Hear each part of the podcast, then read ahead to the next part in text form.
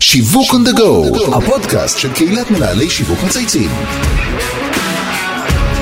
שלום לכולם, למאזינים, למשווקים ולמצייצים. שמי אבי זיתן ואני בעלים של חברה להיות שיווקי אסטרטגי. אני שמח מאוד לארח אתכם לפרק חדש של שיווק on the go, הפודקאסט של קהילת מנהלי שיווק מצייצים. קוראים לנו סטארט-אפ ניישן, ובצדק, כמות הסטארט-אפים שקמים במדינתנו המטורפת, ובינינו, למי מאיתנו אין איזה כמה רעיונות בראש, הוא בטח היה רוצה כבר לייצר איזה אקזיט בפינה, נכון? רק צריך לפנות קצת זמן ומשאבים ואתם מסודרים. אבל בתכלס אנחנו מבינים שזה ממש לא ככה. וכדי להצליח צריך לעבוד קשה, וגם אם יש לכם רעיון הכי מבריק בעולם, ובעיקר צריך מישהו שיזהה את הפוטנציאל של הרעיון שלכם. אז על כל הדברים המהממים האלה, אני הולך לדבר היום עם אחת, לא לא, עם שתיים, עם שרון גילרן נוריאל וענבר סיון ברם, מנכ"ליות של Innovation Channel, ברוכות הבאות. וואו. שלום אבי, איזה מרגש להיות פה. נעים מאוד מאוד מאוד מתרגשות. אז אחלה, זה, אני אוהב מתרגשות. ושמחות. ושמחות, וזה כיף שאנחנו ביחד, ואת שרון אני בכלל בקיר מאתיים שנה, יש לנו אפשרות לעשות קלוז'ר מעניין. אז עולם הסטארט-אפים שבחרתם בו הוא מרתק, ויש אין סוף סיפורים של כמעטים, נכון? כמעט מכרתי, כמעט הצלחתי, כמעט עשיתי אקזיט, ואתן ב-Innovation Channel הקמתם פלטפורמה שלא רק עוזרת לסטארט-אפים להצליח, אלא גם לכל הגורמים בתהליך. אבל לפני שנפתח שמפניה לאקזיטים שבדרך, אנחנו מתחילים כל פרק בשיחה אישית, לומדים להכיר את האורחים שלנו, ואני בטוח שהרבה מאזינים ישמחו קצת לשמוע עליכם. אז שרון גילרן נוריאל, נתחיל איתך. כן. דברי אלינו. אז אני שרון, כפי שכבר הצגת אותי, אני נשואה לצחי, אני אימא לסניר שנמצא בקורס קציני תותחנים ממש ברגעים אלה. בסוגריים לא ישנה בלילה? לא ישנה בלילה. מיקה בת ה-שש עשרה, שהיא תלמידת מגמה בסייבר, כי אנחנו מאוד מאוד מעודדים נשים להיכנס לתחומי הטכנולוגיה. את גם יודעת איפה יש את הפוטנציאלים, אז יודעת לכוון אותה, נכון? לגמרי. יש לה מסלול כבר מובנה, שמונה מאתיים. והיה לי בן אחת עשרה וחצי שהוא שחקן כדורגל מצטיין, ואת הקריירה שלי התחלתי בסלקום, שם גם זכיתי להכיר אותך, אבי, ולעבוד איתך. נכון, נכון, כמה שנים עברו? עד בת עשרים, אז כמה זה בעצם? שנתיים, לא משהו רציני. אבל בסלקום באמת עבדתי, אני לא אגיד את כמות השנים, אבל הרבה, ועשיתי שם המון תפקידים, שם ממש למדתי על שירות, על מחירות, על תפעול, אפילו סיימתי בתפקיד במשאבי אנוש, למדתי המון על תקשורת פנים ארגונית, על אחריות תאגידית ועל הנעת עובדים. ואתה יודע, מסלקום, שהייתה אז החברה הטובה בארץ, עברתי לעבוד בחברה הטובה בעולם, ועבדתי במייקרוסופט. נכון, אני זוכר. נכון, כמעט תשע שנים. חברת תוכנה מרתקת, גלובלית, ושם בעצם בתפקיד האחרון שלי הייתי מנהלת מערך תמיכת פרימייר, שזה תחום בעולם הפרופשיונל סרוויסס, שכמו שאתה יודע, אני לא ממש אדם טכנולוגי, נכון? ניסית פעם להדליק איתי מיקרו דיגיטלי, וזה לא ממש עבד, אבל זכיתי שם לנהל צוותי טלנטים, ממש. בסוף את מנהלת, מה זה משנה, כל ההתבלבלות עם העובדות. כל כך נכון. אבל ניהלתי שם ממש חברה שהייתה כמו חברת בת, והובלנו מסע מרתק, גם ברמת הצדקה שיווקית, מעולם של תמיכה ריאקטיבית לעולם של ניהול מערכות מידע בצורה בריאה ופרואקטיבית. ומשם בכלל עשיתי פיבוט, כי אתה מכיר אותי שאני צריכה הרבה עניין. צריך שבת ללכת מאה שמונים שם. מאה שמונים מעלות, הלכתי לשוק ההון, מנכלתי חברה בשם איי בי איי גמל והשתלמות, בעולם החיסכון ארוך טווח. נכון, הצלנו אפילו לעבוד שם ביחד. נכון, הרבה מאוד. בבית ההשקעות איי בי איי, שהוא בית השקעות מאוד ותיק ומאוד חדשני ומוביל בעשייה שלו. שם עשיתי מסע של שלוש שנים, ולמדתי בכלל מה זה כסף, מה זה שוק ההון, מה זה וי סי, מה זה כסף מוסדי, באמת מושגים שלא הכרתי. לגמרי. ואז היה לך גם את הכבוד להיות במשמרת הנכונה, שבו מזגתם את זה בעצם לאלמן על דובי, אני זוכר. נכון, עכשיו היום זה נמכר דרך אגב לפניקס, יופי של אקזיט. במחיר לא רע, לא רע. אפרופו אקזיט. נשארו לך שם קצת זה? לא, לצערי לא. מימשת. אבל זו הייתה השבחה משותפת שלנו איתם. נכון. והיום אני בעצם דירקטורית בחברת איי בי איי Capital, שהיא בעצם הנאמן, חברת הנאמנות הגדולה בארץ, ו-חמישים אחוז מהסטארט-אפים הלקוחות שלה, זו חברה מדהימה. אני יזמית ומנכ"לית משותפת יחד עם ענבר הנפלאה ב-Innovation Channel. שעוד שנייה נכיר אותה. נכון. ואני מנטורית באקסלרטור מס צ'לנג' ומתנדבת כחברה בבת המייעץ של עמותת עדם, ואתה יודע, בין לבין סיימתי תואר ראשון מדעי החברה, ותואר השני מנהל עסקים ויזמות במכלל המנהל, בכל זאת ההורים צריכים להיות מרוצים. פולניה זה כאן. לגמרי. ענבר סיון ברם. אז באמת אני ענבר סיון ברם, ואני נשואה לארנון, ויש לי שלושה ילדים, איתמר, יעל ויונתן, שהוא בן חמש, אנחנו קוראים לו הנכד, כי הוא שומר אותנו, אין השם יונתן, יונתן צעיר בן חמש, זה אחד חזק רץ, שמחבר אותנו חזק לצעירות שלנו. הוא המכון כושר שלך. הוא המכון כושר, לגמרי. את הקריירה שלי התחלתי במנפאואר, חברה גלובלית, אמריקאית, עבדתי שם כ-שתים עשרה שנים במגוון תפקידי ניהול, קיבלתי שם בית ספר מדהים לניהול אנשים, תהליכים, לקוחות, ביזנס ובכלל דגש רב על יצירת ערך. כל יום בבוקר קמנו והיינו צריכים לייצר ערך. יפה. עסקתי שם בעיקר בהקמה של יחידות בתחומים חדשים. לדוגמה, הקמתי חברת בת להכשרת חרדים ושילובם בשוק העבודה. עסקנו רבות בהכשרות טכנולוגיות, בהקניית מיומנויות לשוק העבודה, דברים שעדיין מאוד רלוונטיים, ואולי היום עוד יותר. לגמרי, אני יודע שזה ממש מנועי צמיחה בחברות כאלה. נכון. נכון. וצריך כל הזמן לדעת להמציא את עצמך, אבל לדעת לזהות את הדבר הבא, ובאמת את המגזר החרדי זיהינו כדבר הבא, ביבי קיצץ בקצבאות ב-אלפיים וחמש, ואנחנו מצאנו שם פוטנציאל עסקי ויצאנו לדרך. התפקיד שלי האחרון שם היה סמנכ"ל לקוחות אסטרטגיים, ובעצם טיפלתי בלקוחות הגדולים במדינה עם הצוותים שלי, בהובלת פתרונות גיוס גדולים בסקייל גדול. משם בעצם נסעתי בזכותו של בעלי לאנגליה, ל-יו קיי, ועבדתי שם מספר שנים בקולג' מאוד גדול, שנתן שירותים לתלמידים שבאו מ-חמישים מדינות. חלום הרטוב שכולנו. בדיוק, כולם שאלו למה חזרנו. בדיוק. אבל אני חייבת להגיד שנסעתי והיה לי ברור שאני אסע כדי לעבוד. כי אמרתי, אם כבר אנחנו נוסעים, ואני נפרדת מעבודה שכל כך אהבתי, אז אני נוסעת כדי ללמוד ולהתפתח ולצמוח, ובכלל מנטרה שלי, ושם עבדתי בארגון שהוא ארגון גלובלי, ממש גלובלי, עבדתי בצנטרום, עבדתי עם אנשים שהגיעו מ-שלושים מדינות, דיברו שפות שונות, התנהגויות שונות, תרבויות שונות, ולמדתי מה, כמה חשוב להבין את התרבות שמולך, כדי לדעת לשתף פעולה בצורה פוריה, בטח עסקית. עבדתי מעט גם בתחום ה-בי איי, אני בכלל מאמינה גדולה בדאטה, חושבת שהוא היום דבר אבן קריטית בכל ארגון, מסורתי, מתקדם וכו'. התפקיד האחרון שלי היה בעצם ניהול של חברת השמה בשם חבר הון אנושי, חברה מאוד מאוד ידועה וגדולה, והגעתי שם על טיקט של טרנספורמציה דיגיטלית, זאת הסיבה שלמעשה הגעתי. הבנתי שהעולם הזה משתנה, וצריך לעשות שם טרנספורמציה, צריך בעצם לייצר מנועי צמיחה, לעשות סקייל, והובלתי שם תהליך של בנייה של מעבדת חדשנות, שבמסגרתו בעצם שיתפנו פעולה עם סטארט-אפים מובילים בעולם של אייץ' אר טק, בעולם של... מה שהכינו אותך למשמרת הזאת. לגמרי, זה ממש היה אבן הבוחן, והרבה מהתשתית שעשיתי שם, אנחנו משתמשות בה היום בהבנה של כמה כאבים זה פותר, וכמה ערך זה מייצר. יפה. והיום בעצם בשנה וחצי האחרונה, אני במיזם המדהים שלנו, עם שרון ביחד, בשותפות. אני משמשת כמנטורית בבינתחומי, תמיד נמשכת לצעירים כנראה. וכמובן שיש לי אם בי איי, כי ככה יש לכל הישראלים, אז גם לי יש, ואני משתתפת בקורס השנתי של אושייה, פיוטשר אקדמי, תוכנית מרתקת של בניית מומחיות מעתיד, כי כולנו צריכים לבנות מומחיות מעתיד, ונדבר על זה עוד הרבה בהמשך. יפה. ועכשיו יש לנו עוד פרק קטן שנותנים עוד איזה ספין קטן, מה שנקרא, כאילו לא שמענו לכם עד עכשיו, בואו ניתן לכם עוד, צפו לנו עוד משהו שלא יודעים, או משהו שהוא לא רק עבודה.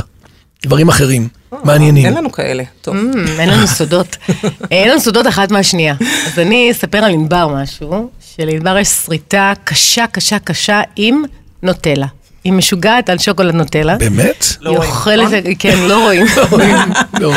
היא אוכלת שוקולד נוטלה. העולם נחלק לנוטלה והשחר. לגמרי. זה כאילו זה קאט, נכון?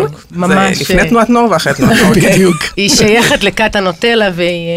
לוגמת ממנה הרבה, והיא מאזנת, כן, היא מאזנת את הנוטלה עם המון המון ספורט, אינבר היא באמת ספורטאית, היא ספורטאית בלב ובנשמה, היא רצה למרחקים ארוכים, והיכולת הספורטיבית הזאת כל כך באה לידי ביטוי בעשייה שלנו, המשמעות שלה, הנחישות שלה, לגמרי, אורך הרוח, המשמעת העצמית, היא מביאה את זה פנימה לתוך Innovation Channel, וזה דבר מדהים ומשלים. אז עכשיו אינבר, תספרי מה שרון אוהבת לאכול. טוב, היריעה ארוכה, מה שנראה קצרה מלהכיל, אבל סתם לא נלך למקום הזה, נפרגן. אז האמת של שרון זה ממש קל, שאתה יודע אם אני חושבת באמת איך להגיד מה מאפיין אותה, אז מאפיין אותה שתכף אנחנו נדבר מאוד על עולם של אפשור, ושרון היא המאפשרת בנשמה, היא יכולה, אתה יושב איתה במהלך היום, והיא כל הזמן תקבל טלפונים ממשפחה, חברים, אנשים שסתם פגשו אותה איפשהו, כי הם רוצים להתייעץ ולשמוע, והיא תמיד תהיה לפינה חמה, והיא תמיד תדע לשים דגש על החוזקות שלהם ולהעצים אותם. אני חושבת שזה משהו שמעורר השראה. מאוד. ומשהו שמאוד רלוונטי לביזנס שלנו, ובנוי, והביזנס שלנו מושתת עליו, וזה, ואני מאוד אוהבת את זה, ולמדע. יפה. זה גם אנרגיות טובות, וגם טוען אותך, כי כמון, אנחנו מזדהים, אני מזדהה עם זה.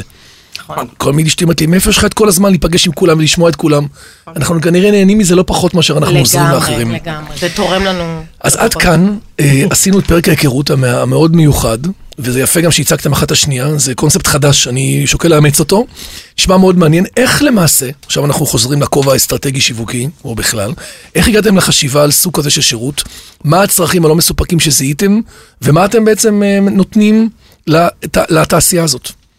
אז בעצם זו שאלה מצוינת, אבי. בעצם זיהינו שלושה כאבים מרכזיים שלהם אנחנו עונים בפלטפורמה שלנו. אנחנו כמנהלות וכמנכ"לות בארגונים, בחלקם מסורתיים ובחלקם גם לא, הבנו שארגונים הם זקוקים לטרנספורמציה דיגיטלית. על מנת לגדול, להמשיך ולהצליח, וחווינו באמת מיד ראשונה מספר כאבים, והכאב הראשון זה בעצם האתגר בהכנסת שינויים לארגונים. בעיקר יושב על המפגש בין מוטיבציות של אנשים לשינוי, what's in it for me, אנשים שואלים את עצמם כשמגיעה טכנולוגיה חדשה לארגון, ותהליכי עבודה שלפעמים צריכים להשתנות בעקבות כניסה של טכנולוגיה. הנושא של ריבוי מערכות ודאטה, איך הוא פוגש את הטכנולוגיה ואיך הם מתממשקים ביחד, לפעמים מהווים חסם. אבל בעיקר ההתחלה היא החסם, ההתחלה היא שלארגון קשה מאוד היום להגיע למה שנקרא qualified innovation שמתאימה עבורו. לעשות assessment, להבין האם האינוביישן הזאת מתאימה, לייצר trust בטכנולוגיה שהיא בעצם בדמות של סטארט-אפ צעיר עם חמישה שישה לקוחות, ולמה שאני אסמוך עליו ואיפה הרפרנס, ולמה שאני אתנסה, ובכלל איפה הפניות הארגונית להתנסות בחדשנות שלוקח לזמן להפשיל, כולנו יודעים שזה מורכב, והתנסנו לזה מיד ראשונה. האתגר השני הוא האתגר של הסטארט-אפים. הסטארט-אפים אחרי השקעת סיד, יש להם כבר חמישה, שישה לקוחות. הם כבר בשמיים, הם עפים על עצמם, יש לקוחות ראשונים, אני כבר עם מוצר בשל, נכון? הם כבר מרגישים שזהו, הם רק מתקשרים, כולם עפים ומתקשרים אליהם, ובעצם זה לא המציאות. המציאות באמת שצריך לייצר הרבה טראסט שם.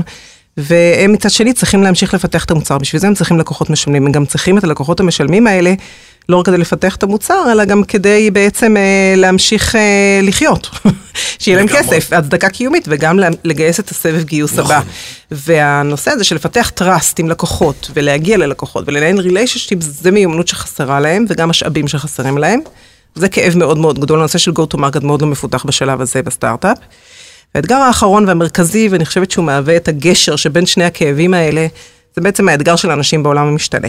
שמחפשים ערך בעיקר, נכון? בדיוק. אז כולנו מדברים היום על אנשים שהיום מחפשים ערך, והקורונה זרזה את זה, להסתכל נכון. במראה, האם אני אוהב את מה שאני רואה, האם אני עושה את מה שאני אוהב, וכולנו שואלים את עצמנו את השאלות האלה, ובעצם אנחנו פתאום מבינים שיש לנו המון עוצמות, שלא תמיד באות לידי ביטוי במקום העבודה הקיים שלנו, ובעצם המסע הזה של לזקק מה החוזקות שלי, ולהבין מה הפאשן שלי, ומה שאני הולך לעבוד, למה שאני אוהב לעשות, וגם הרבה, גרם להרבה אנשים לצאת לדרך עצמאית, ואם בכורח ואם מבחירה, ולבנות לעצמם מותג עצמאי. בניית מותג עצמאי זה דבר שלוקח המון אמוציות, המון אנרגיות, וצריך כל הזמן לבנות לעצמך מומחיות שמייצרת ערך לאחרים, לדייק אותה ולהיות רלוונטי, כדי להמשיך ולהיות יצרני.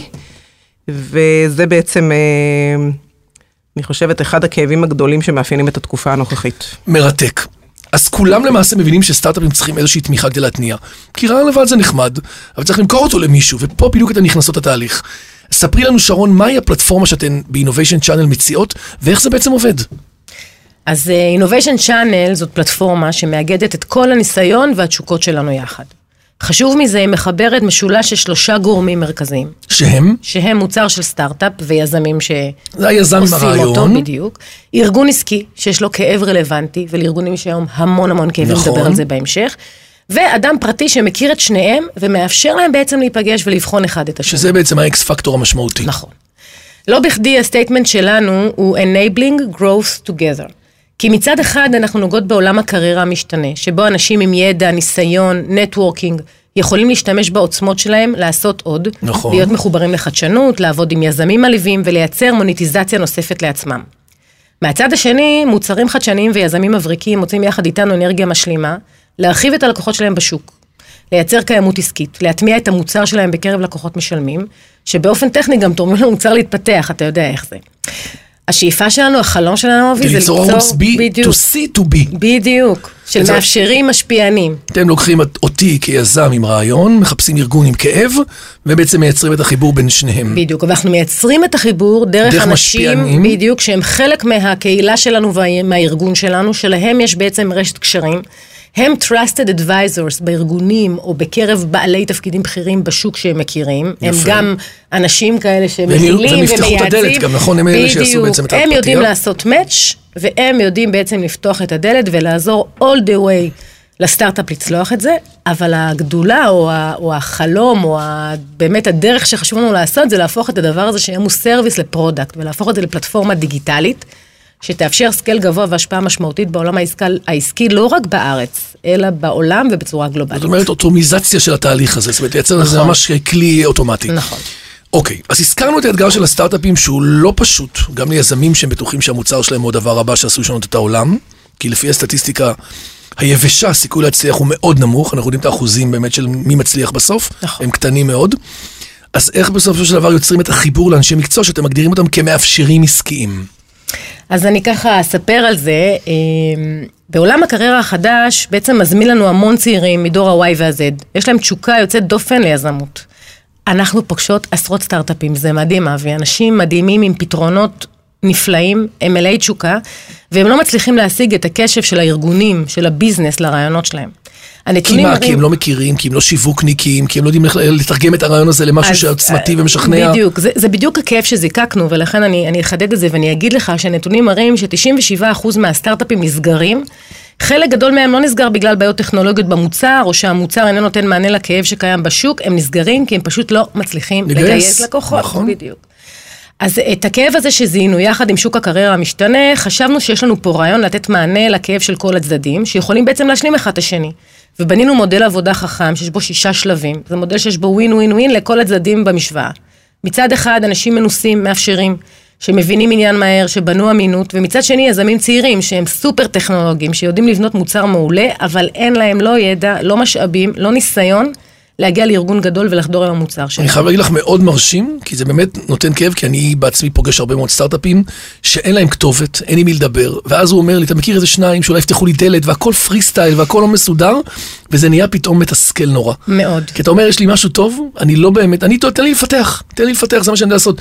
בקיצור, את אומרת שכל אחד יעשה את מה שהוא טוב בו. נכון, ואני גם אגיד שבתוך המיזם יש לנו פונקציית מטרה אחת ברורה, ההצלחה היא הגדלת לקוחות משלמים לסטארט-אפ. ובתכלס, איזה תהליך עובר הסטארט-אפ בפלטפורמה? בואו נדבר רגע עליו. תראה, התמה שמלווה אותנו, וחשבנו עליה הרבה, ענבר ואני, זה growing while we are doing real business. בגדול, המטרה שלנו זה לייצר צמיחה לכולם. זה תהליך שיש בו הרבה למידה והתפתחות, בזמן שאנחנו מביאים עבודה אמיתית שמביאה לתוצאות ומונטיזציה של כל הצדדים. Mm-hmm. בעצם לסטארט-אפ יש לקוחות חדשים, למאפשרים שותפות בהצלחה, דרך תגמול על אבני דרך בתהליך, ולארגון שרכש יש אר או איי, נכון? כי הוא בעצם הטמיע פתרון שחדשני, שיעל אותו, אפשר לו לעשות דברים טוב יותר. אז מצד אחד מכפילה לו את כמות הלקוחות, ומביאה לו בבת אחת אקסלרציה מהירה יותר של כסף ולקוחות. נכון. ומצד שני את בעצם מבינה אותו יותר, ומחברת אותו לגופים הרלוונטיים בצורה יותר מדויקת. נכון. עכשיו תראה, סטארט-אפים שעובדים איתנו מגדילים את הערך שלהם מול משקיעים. הם מגיעים אלינו עם משהו כמו שישה שבעה לקוחות משלמים וצומחים לפחות פי שתיים. וואו. וזה קודם כל מהווה, אתה יודע, מכפיל הכנסה מאוד גדול. בדיוק, הם מגיעים ל-וי סי כשמבינים יותר טוב את ה-go-to-market שלהם, מי קהל היעד המדויק להם, מה תהליך המכירה הנכון, וגם מה הסייקל מהפגישה לסגירת עסקה. הם פשוט יותר מקצוענים בצד העסקי, ואת כל זה הם למדו מעשיית שטח אמיתית שהביא אותם לצמיחה ולגידול בהכנסות.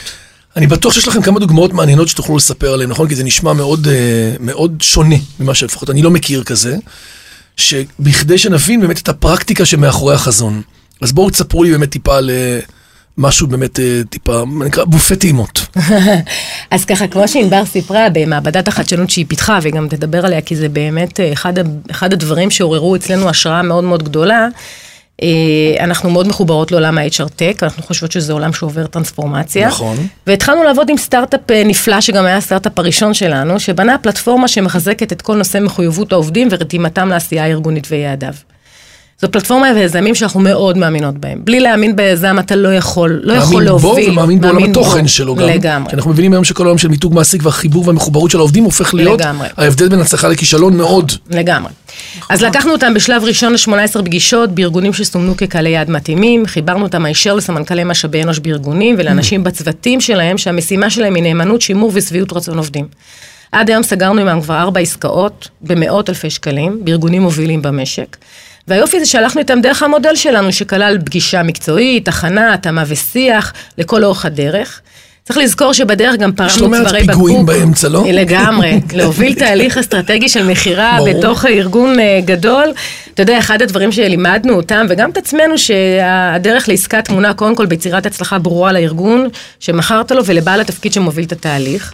אני אתן ככה עוד דוגמה אחת על סטארט-אפ אחר שלנו, שאנחנו עובדות איתו מאוד מאוד חזק ברבעון האחרון, הוא בעצם יש לו פלטפורמה לאוטומציה בעולם ה-קיו איי, אנחנו יודעים ש-קיו איי הוא צוואר בקבוק משוגע מאוד בחברות מוצר, בטח בארץ, נכון, סטארט-אפ דרך אגב הוא מוצר מעולה, מעולה, זה יזמים מבריקים ויש לו גם לקוחות ממליצים ונאמנים, יצאנו איתו למסע ברבעון האחרון, עשינו איתו עד היום שלוש עשרה פגישות, מתוכן כבר התקיימו חמישה פיוסים, נסגרה עסקה אחת, עומדת להיסגר עוד אחת, צפויים עוד שלושה פי או סי. בקיצור, היה זאת נטויה. איפה לחתום? שרון, איפה לחתום? יש לנו טופס דיגיטלי כמובן. אז רצה הגורל... זה עם העברה ישירות לזה, נכון? בדיוק. ישר לשווה. היופי, דרך אגב, עם הסטארט-אפ הזה, וזה מאוד מעניין לראות, זה סטארט-אפ שהגיע אלינו אחרי שלב סיד, ובזמן שהתחיל לעבוד איתנו, בעצם התחיל לעשות את סבב הראונד A שלו, ובמקביל לעשייה המשותפת שלנו, ראינו איך התהליך הזה מוסיף ביטחון בעשייה העסקית שלהם, באמונה שלהם להגיע ללקוחות מוצר מובילים בארץ, וגם המאפשרים שלנו חיברו אותם לפיזיס. דרך אגב, הם הולכים לקבל השקעה מבן שהוא פרטנר באחד הוויסיס, ואבא שלו מאפשר אצלנו. גדול. אז זה מדהים, זה סיפור מדהים. באמת סיפור יפה.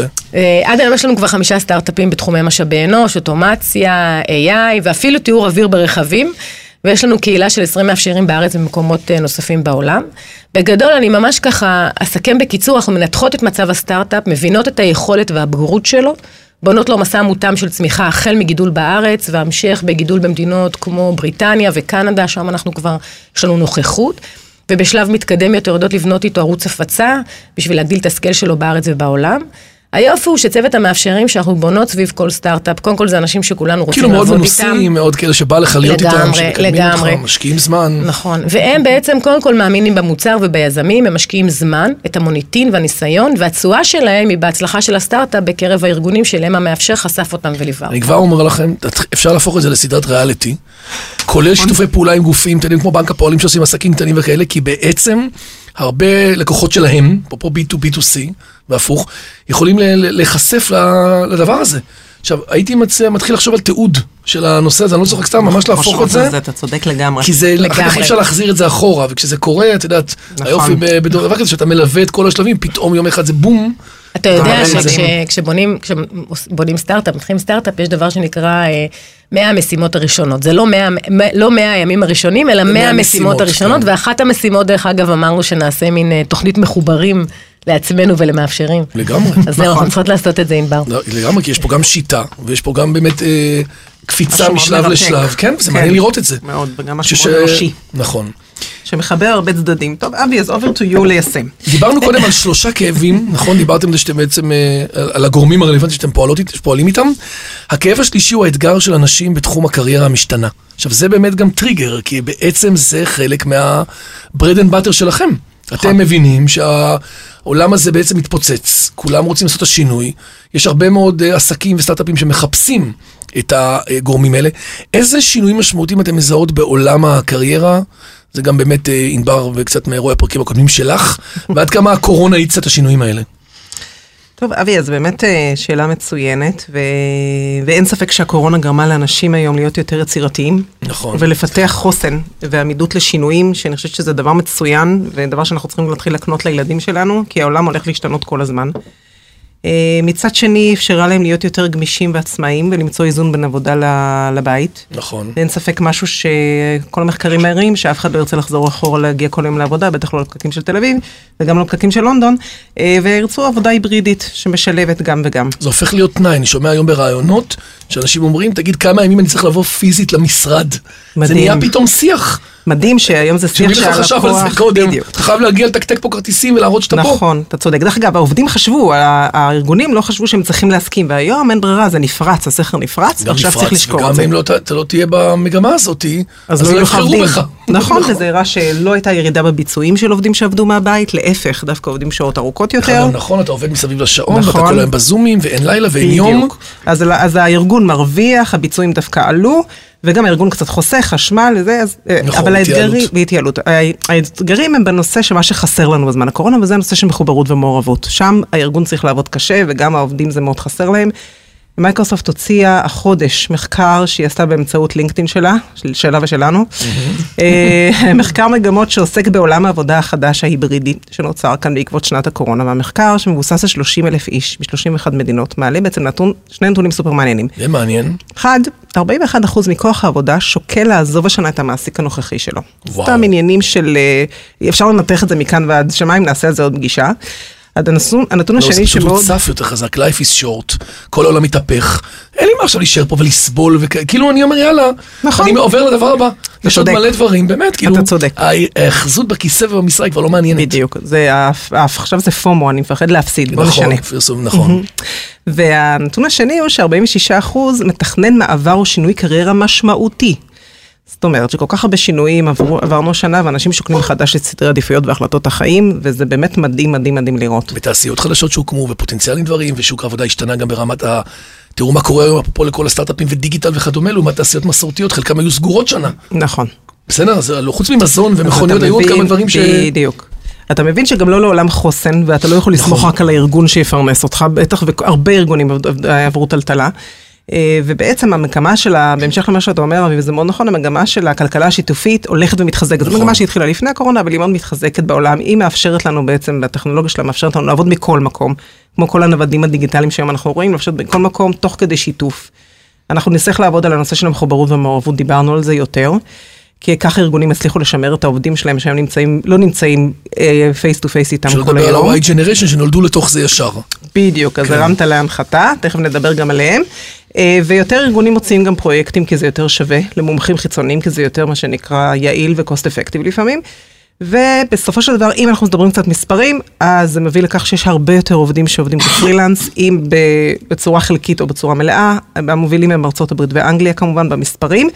והצפי הוא שעד אלפיים עשרים ושבע השוק האמריקאי יעבור בעיקר במתכון פרילנס. זה שינוי ענק. נכון. כאילו אנחנו מדברים על זה ואנחנו לא קולטים, גם בישראל יש כבר עשרים ושלושה אחוז לדעתי פרילנסרים, שזה גם משוגע. לא נדבר על זה שאין רשת ביטחון ואין הסדרה מהמדינה, אבל זה נושא לשיחה אחרת. לא, אבל זה יהיה עוד אוקיינוס כחול לטפל בסגמנט הזה של הפרילנסרים, מה עושים להם, איך תומכים אותם, איך נותנים להם ומה הצרכים שלהם. והקורונה מאוד ידדה את זה, ועכשיו אני מניחה שזה גם יוסדר, ויכול להיות שזה מהרעה הזאת יצא, יצא משהו מאוד טוב. נכון.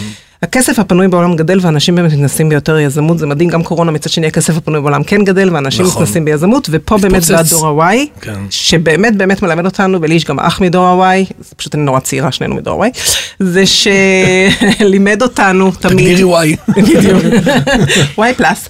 לימד אותנו שלא חייבים לעבוד בשביל מעסיק אחד, בשביל לעשות את מה שאני אוהב, ולהביא לידי ביטוי את החוזקות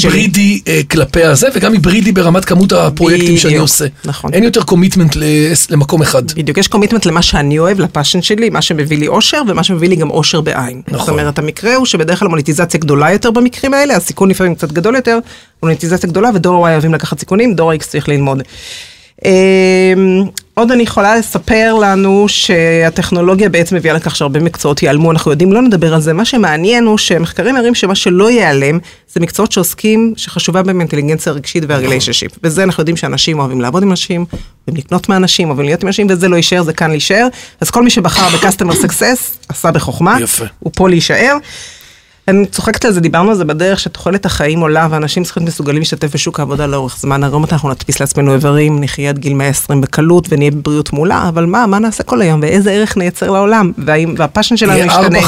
מדברים על ארבע חמש קריירות, לעומת שתיים שלוש בממוצע. בדיוק. זה יכפיל את כמות הקריירות, ויהיה הרבה יותר ורסטיליות, ויותר אג'ייליות ברמת הסקילים. נכון. ובעצם כל הזמן אנחנו נעשה שינוי. בדיוק. ואתם באמצעות הפלטפורמה שפיתחתם, מצליחות לייצר ערך נוסף, לא רק לסטארט-אפים, אלא גם לאנשים שנמצאים בדיוק בדיוק בשינוי הקריירה בעולם המשתנה, שבסוף גם אותם צריך להעביר לצד השני של הנהר. נכון, לגמרי. אז אחד הדברים שבעצם אה, אנחנו אה, מזהים מ-Innovation Channel, אנחנו בונים בעצם לקהל יעד מאוד מסוים של אנשים, ובעצם בונות עבורם מנוע, מנוע פלטפורמה של צמיחה והכנסה. האנשים האלה זה אנשים שהחוזקות שלהם זה ניהול ריליישנשיפ וניהול עסקים. לא לכולם זה החוזקות שלהם. זה החוזקות של האנשים האלה, והיופי והחוכמה בחיים זה להבין מה החוזקות שלך. ו-to follow them, מה שנקרא. וזה תחום שימשיך להיות רלוונטי. איך מסננים אותם? איך מגיעים אליהם? אז בעצם אנחנו, אחד, מגיעים אליהם הרבה מחבר, מביא חבר. אנחנו בהתחלה פועלים באמצעות אנשים שאנחנו מכירים מקרוב, כי זה הכי קל לעבוד עם חברים שלך, שהם כמוך ודאי. Trusted friends. בדיוק, trusted friends, הם ה-trusted ambassadors. ועכשיו אנחנו מתחילים להגיע אלינו כבר מפה לאוזן, וזה מאוד יפה, גם ב-יו קיי וגם בקנדה, יש לנו כבר מאפשרים ראשונים, וזה מדהים לראות את ה... דבר הזה, כי השוק בחוץ צמא ומצפה, ואנשים באמת מחפשים פלטפורמות כאלה שמייצרות הזדמנות מעניינת. אנחנו פונים לאנשים שניהול מחירות, אסטרטגיות או פיתוח עסקי, זה משהו שהם עסקו בו, עוסקים בו, ובעצם שהם יועצי אמון ברשת הקשרים שלהם, ושאוהבים ורוצים ללמוד טכנולוגיה ולחבר בין אנשים. יפה. ומה שאנחנו מציעים להם זה פלטפורמה ללמידה ומונטיזציה, שתשאיר אותם מתקנים ומובילי דעה לגבי סטארט-אפים חדשנים ופורצי דרך בתחומים שונים. הם למעשה יוכלו לבחור, והפרסונליזציה והאפשרות הבחירה פה היא קריטית. אתם מחברים אותם גם לכל הלימוד ולכל הידע ולכל... בדיוק. אתם בעצם לוקחים על אחריות על כל הדבר, על כל האירוע הזה. אנחנו לומדים את הסטארט-אפ, מאפיינים ובונים את הקיט, את הרדינס קיט בעצם עבור המאפשר, ואז מנגישים לו את זה בצורה כזאת שהיא למידה קלה, אך מעמיקה, מספיק enough, בשבילו, כדי להחליט שזה מעניין אותו. ומעניין לנטוורק שלו, והוא רוצה לקחת ולפרוס חסות על המוצר הזה, ולקדם את זה בצורה בלעדית ברשת הקשרים שלו, ולהוביל את הסטארט-אפ ללקוחות פוטנציאליים. בתמורה, האנשים האלה שאנחנו קוראים להם, דרך אגב, מאפשרים עסקיים, נהנים מאימפקט מונטיזציה. זה ביטוי שצריך להטמיע אותו, אבל הוא מעניין. כן, זה בלשון. זה מקצוע. זה מקצוע. הסיבה שבחרנו במילה אפשור, ודיברנו על זה קודם בהקשר של שרון, שאפשור בעיניים שלנו זה שילוב בין יכולות ותשוקה. אנחנו חושבים שזה מאוד מאפשר, אתה לא צריך להיות טוב בזה, אתה צריך גם לאהוב את זה, ולעשות את זה מכל הלב, זו אנרגיה ומרגישים את זה. יפה. אז היום יש לנו קהילה של עשרים מאפשרים שעובדים איתנו, כולם סופר מנוסים מקצועיים, בעצם עשרות שנים של ניהול וביזנס, לשעבר סמנכלי מחירות, פרודקט, פיתוח עסקי, שהחליטו לצאת לדרך עצמאית ולבנות לעצמם בעצם מותג, ורואים בנו מנוע צמיחה. עדיין מעניין לראות שאין פרופיל אחד של מאפשר, וזה כל היופי, המוטיבציות של כל אחד שונה, והסיפור שלו גם כן, כל אחד מוצא אצלנו את המקום הנכון שלו. שמשלב בין התשוקות שלו והמוטיבציות שלו והחוזקות שלו. אחד בא להשלים את ה... כל אחד נותן את החלק ש...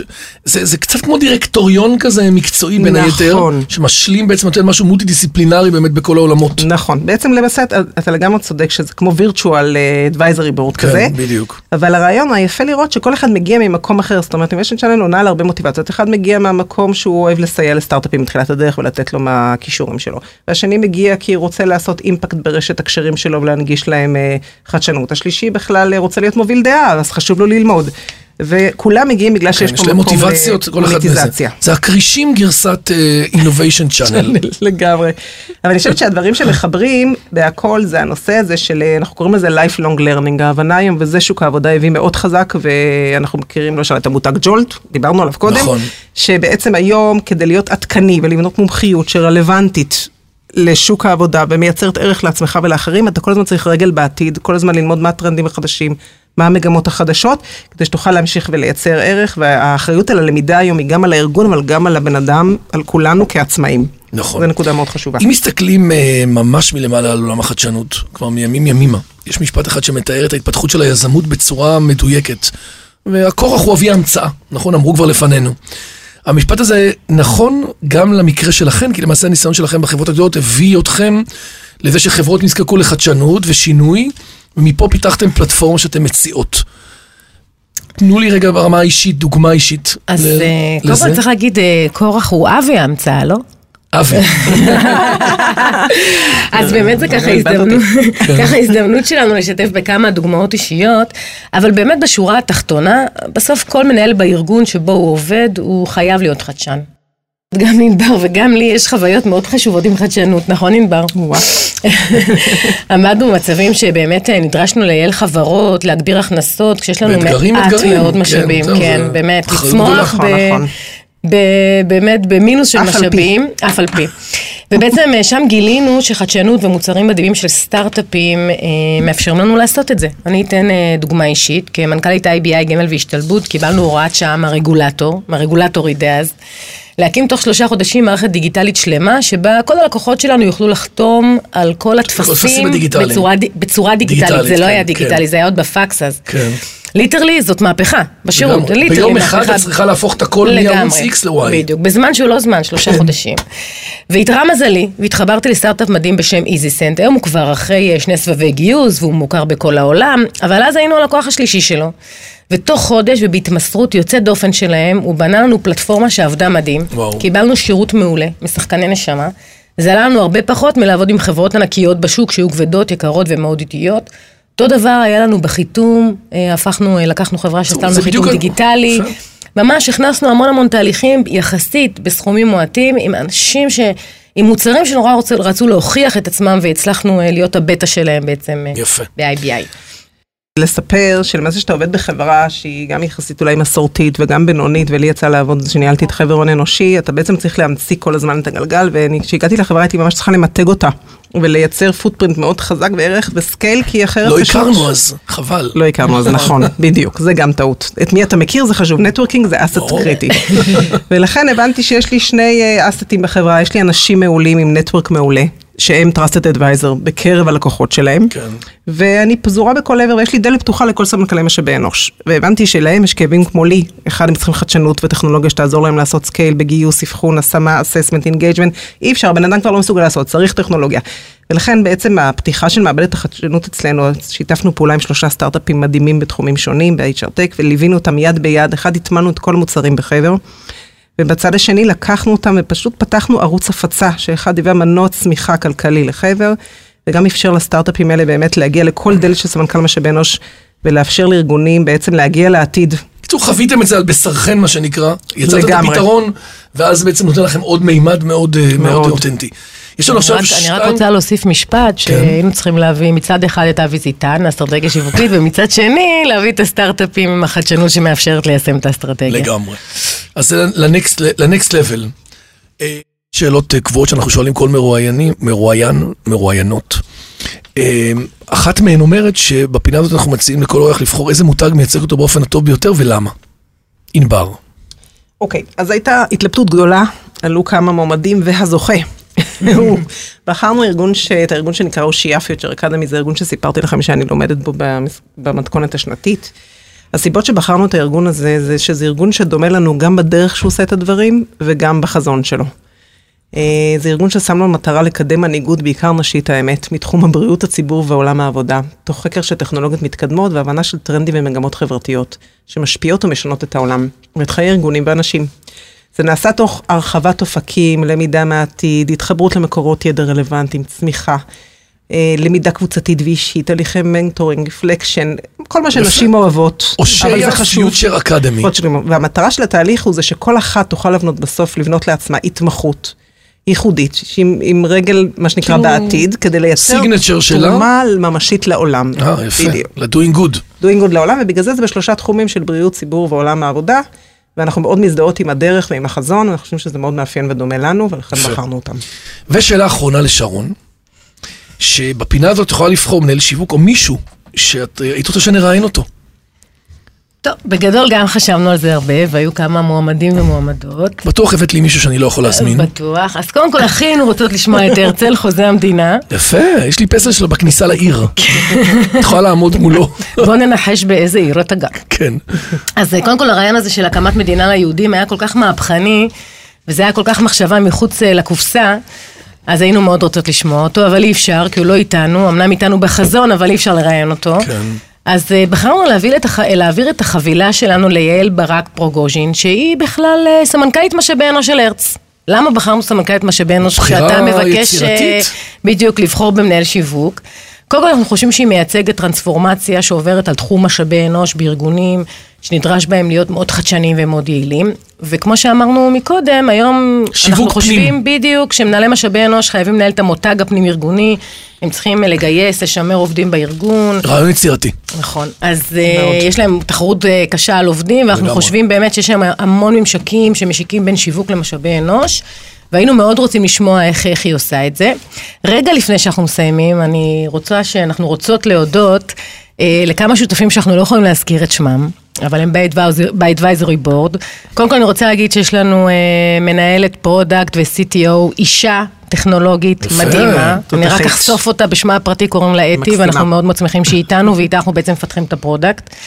ובדרך ליוו אותנו המון אנשים נפלאים ומדהימים וחכמים שהתמסרו. ועדיין מלווים. ועדיין מלווים, וזו ככה הזדמנות להודות להם. שימשיכו להיות איתנו. לרוב פה אנשים, אתם יודעים, מפרגנים לבוס, למי שזה, למי שאביון יד אלום, לאשתי. אז אתם הלכתם על ה... רגע, רגע, הבעלים שלנו הם משקיעים שלנו, אנחנו מודות גם להם. ולמשקיעים, התחלתם איתם. התחלתם איתם.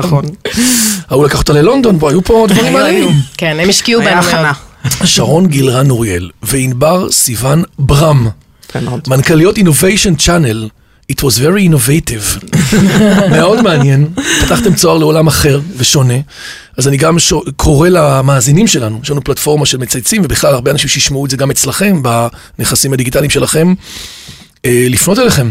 לפנות אליכם, כי באמת זה שירות שאני לא הכרתי לפני כן. נשמח מאוד. והסיבה שאתם פה, כי אני חושב שאתם מחולל בשינוי הזה, ואנחנו רוצים להקטין את הסטטיסטיקה של הלא מצליחים, ולגרום ליותר אנשים להתחבר גם לאנשים הנכונים, גם לעולמות התוכן, גם לחבר ארגונים עם כאבים, לסטארט-אפים פורצי דרך, ואשריכם שאתם נמצאות במקום הזה. אם אתם שטחנים טובים, באו אלינו.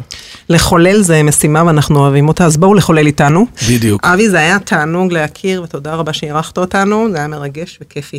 מאוד. בכיף גדול. אז עד כאן שיווק on the go להיום, אני רוצה להודות לכל מי שהוביל את הפרויקט שלנו, לאמיר שניידר, לירן פורמן וטל ספיבק ממצייצים, לדרור גנות מאדיו, ספוטיפיי, ואיתי סוויסה שמערכת לנו באולפני ביזי, יחד עם בניה, כל הכבוד בניה. מאחל לכם בהצלחה, תעזרו לכמה שיותר, תעזרו מה שנקרא להכפיל את הכמויות, גם בהכנסות וגם בכמות הסטארט-אפים, ושיהיה לכם שנה מוצלחת. במיוחד. אמן. תודה רבה, אנחנו בדרך למשקיעים. שלא נעכב אתכם. ביי ביי. להתראות.